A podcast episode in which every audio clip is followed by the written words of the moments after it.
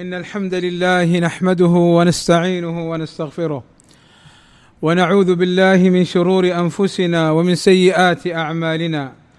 من يهده الله فلا مضل له ومن يضلل فلا هادي له.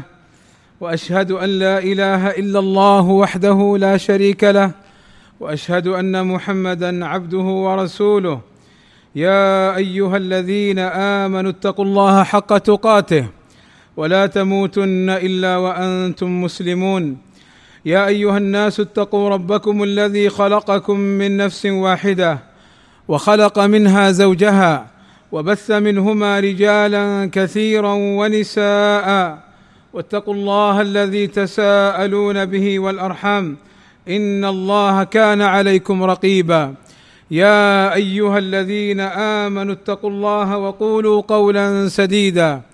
يصلح لكم أعمالكم ويغفر لكم ذنوبكم ومن يطع الله ورسوله فقد فاز فوزا عظيما. ألا وإن أصدق الكلام كلام الله وخير الهدى هدى محمد وشر الأمور محدثاتها وكل محدثة بدعة وكل بدعة ضلالة وكل ضلالة في النار. أما بعد فقد وردت في فضل المعوذات أحاديث كثيرة عن النبي صلى الله عليه وسلم تدل على أنه يشرع للمسلم والمسلمة الاعتناء بها وقراءتها والمعوذات يقصد بها قل هو الله أحد وقل أعوذ برب الفلق وقل أعوذ برب الناس. ويأتي في بعض الروايات المعوذتان والمراد بها قل أعوذ برب الفلق وقل أعوذ برب الناس.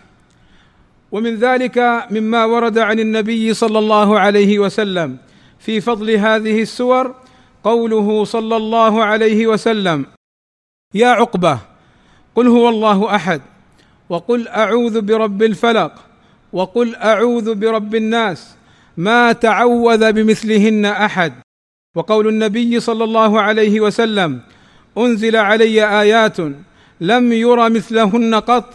قل أعوذ برب الفلق وقل أعوذ برب الناس. وقوله صلى الله عليه وسلم ألا أخبرك بأفضل ما تعوذ به المتعوذون. قل أعوذ برب الفلق وقل أعوذ برب الناس. وقوله صلى الله عليه وسلم اقرأ المعوذتين فإنك لن تقرأ بمثلهما. ولما نزلت المعوذتان ترك صلى الله عليه وسلم ما كان يتعوذ به من قبل. قال أبو سعيد الخدري رضي الله عنه كان النبي صلى الله عليه وسلم يتعوذ من الجان وعين الإنسان حتى نزلت المعوذتان فلما نزلتا أخذ بهما يعني يقرأ بهما وترك ما سواهما. وكان صلى الله عليه وسلم يرقي نفسه بها. قالت عائشة رضي الله عنها وأرضاها إن النبي صلى الله عليه وسلم كان إذا اشتكى أي إذا أصابه وجع أو مرض يقرأ على نفسه بالمعوذات وينفث. والنفث هو النفخ مع شيء يسير من الريق. هكذا دون أن يخرج ريق كثير. هذا هو النفث. فكان صلى الله عليه وسلم يقرأ بهن وينفث. وتشرع قراءة المعوذات دبر كل صلاة. لقوله صلى الله عليه وسلم اقرأ المعوذات في دبر كل صلاة في الفجر والظهر والعصر والمغرب والعشاء على السواء. تقرأ مرة واحدة كما سيأتي إن شاء الله التنبيه عليه. وكان صلى الله عليه وسلم يوتر بها. فكان كما جاء عنه صلى الله عليه وسلم أنه كان يقرأ في الركعة الأولى بسبح اسم ربك الأعلى.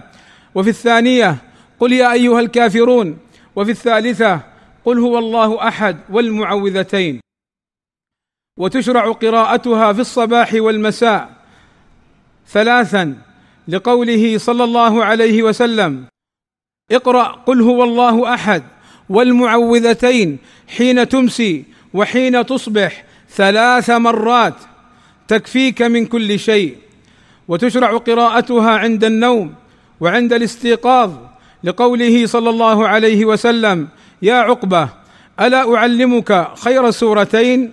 قرئتا قل أعوذ برب الفلق وقل أعوذ برب الناس يا عقبة اقرأ بهما كلما نمت وقمت ما سأل سائل ولا استعاذ مستعيذ بمثلهما.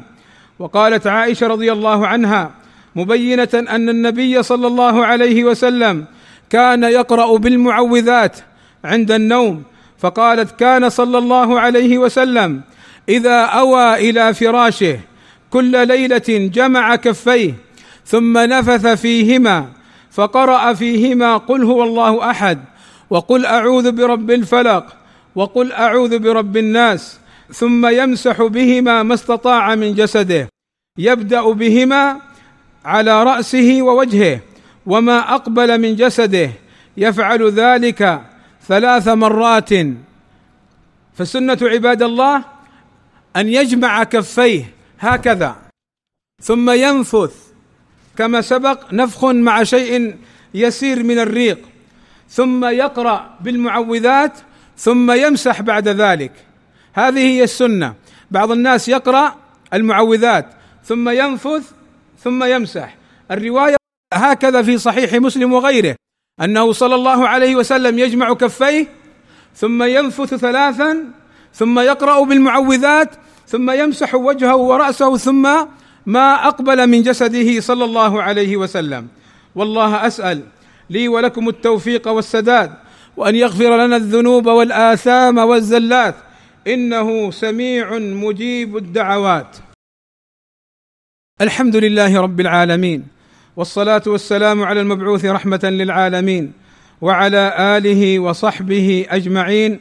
عباد الله كان السلف يعلمون أولادهم قراءة المعوذات عند النوم. يقول إبراهيم النخعي رحمه الله تعالى كانوا يعلمونهم أي الأولاد والصبيان كانوا يعلمونهم إذا أووا إلى فراشهم أن يقرأوا بالمعوذتين. هكذا كانوا يعلمون أولادهم ذلك. عباد الله هناك خطأان ظاهران في استعمال هذه السور. الخطأ الأول الذي نراه كثيرا في بعض المساجد بعد صلاة الفجر أن بعض الناس يقرأ بعد صلاة الفجر في أذكار الصباح يقرأ المعوذات قل هو الله أحد قل أعوذ بالفلق قل أعوذ بالناس ثلاث مرات ثم يمسح جسده. لا هذا لم يشرع عن النبي صلى الله عليه وسلم قراءتها إلا في موضعين.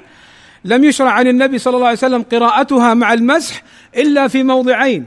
الموضع الأول عند النوم. الموضع الثاني إذا اشتكى من مرض كما سبق في حديث عائشة. أما فعلها بعد الفجر هذا ليس من السنة.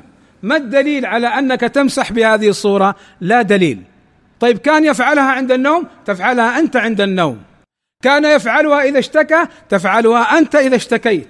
طيب هل كان يفعلها بعد صلاة الفجر؟ لا. ما كان يمسح صلى الله عليه وسلم. السنة السنة. يقول ابن تيمية رحمه الله تعالى السنة أن تفعل كما فعل النبي صلى الله عليه وسلم وكما يعني في الصفة والهيئة في الصفة والهيئة. بهذا توافق السنة. الخطأ الثاني مر معنا أنك تقرأ هذه المعوذات بعد الفجر وبعد الظهر وبعد العصر وبعد المغرب وبعد العشاء مرة مره في بعض اللوحات يوجد أنك تقرأها بعد الفجر وبعد المغرب ثلاث مرات وهذا لا دليل عليه. قراءة المعوذات ثلاث مرات ورد في دليل أن تقرأها في أذكار الصباح وفي أذكار المساء بعد العصر. طيب اذا قراءة المعوذات دبر الصلوات الخمس مرة مرة وفي الصباح والمساء ثلاث مرات ثلاث مرات. هذه هي السنة الواردة عن النبي صلى الله عليه وسلم. وصلى الله وسلم على نبينا محمد وعلى آله وصحبه أجمعين والحمد لله رب العالمين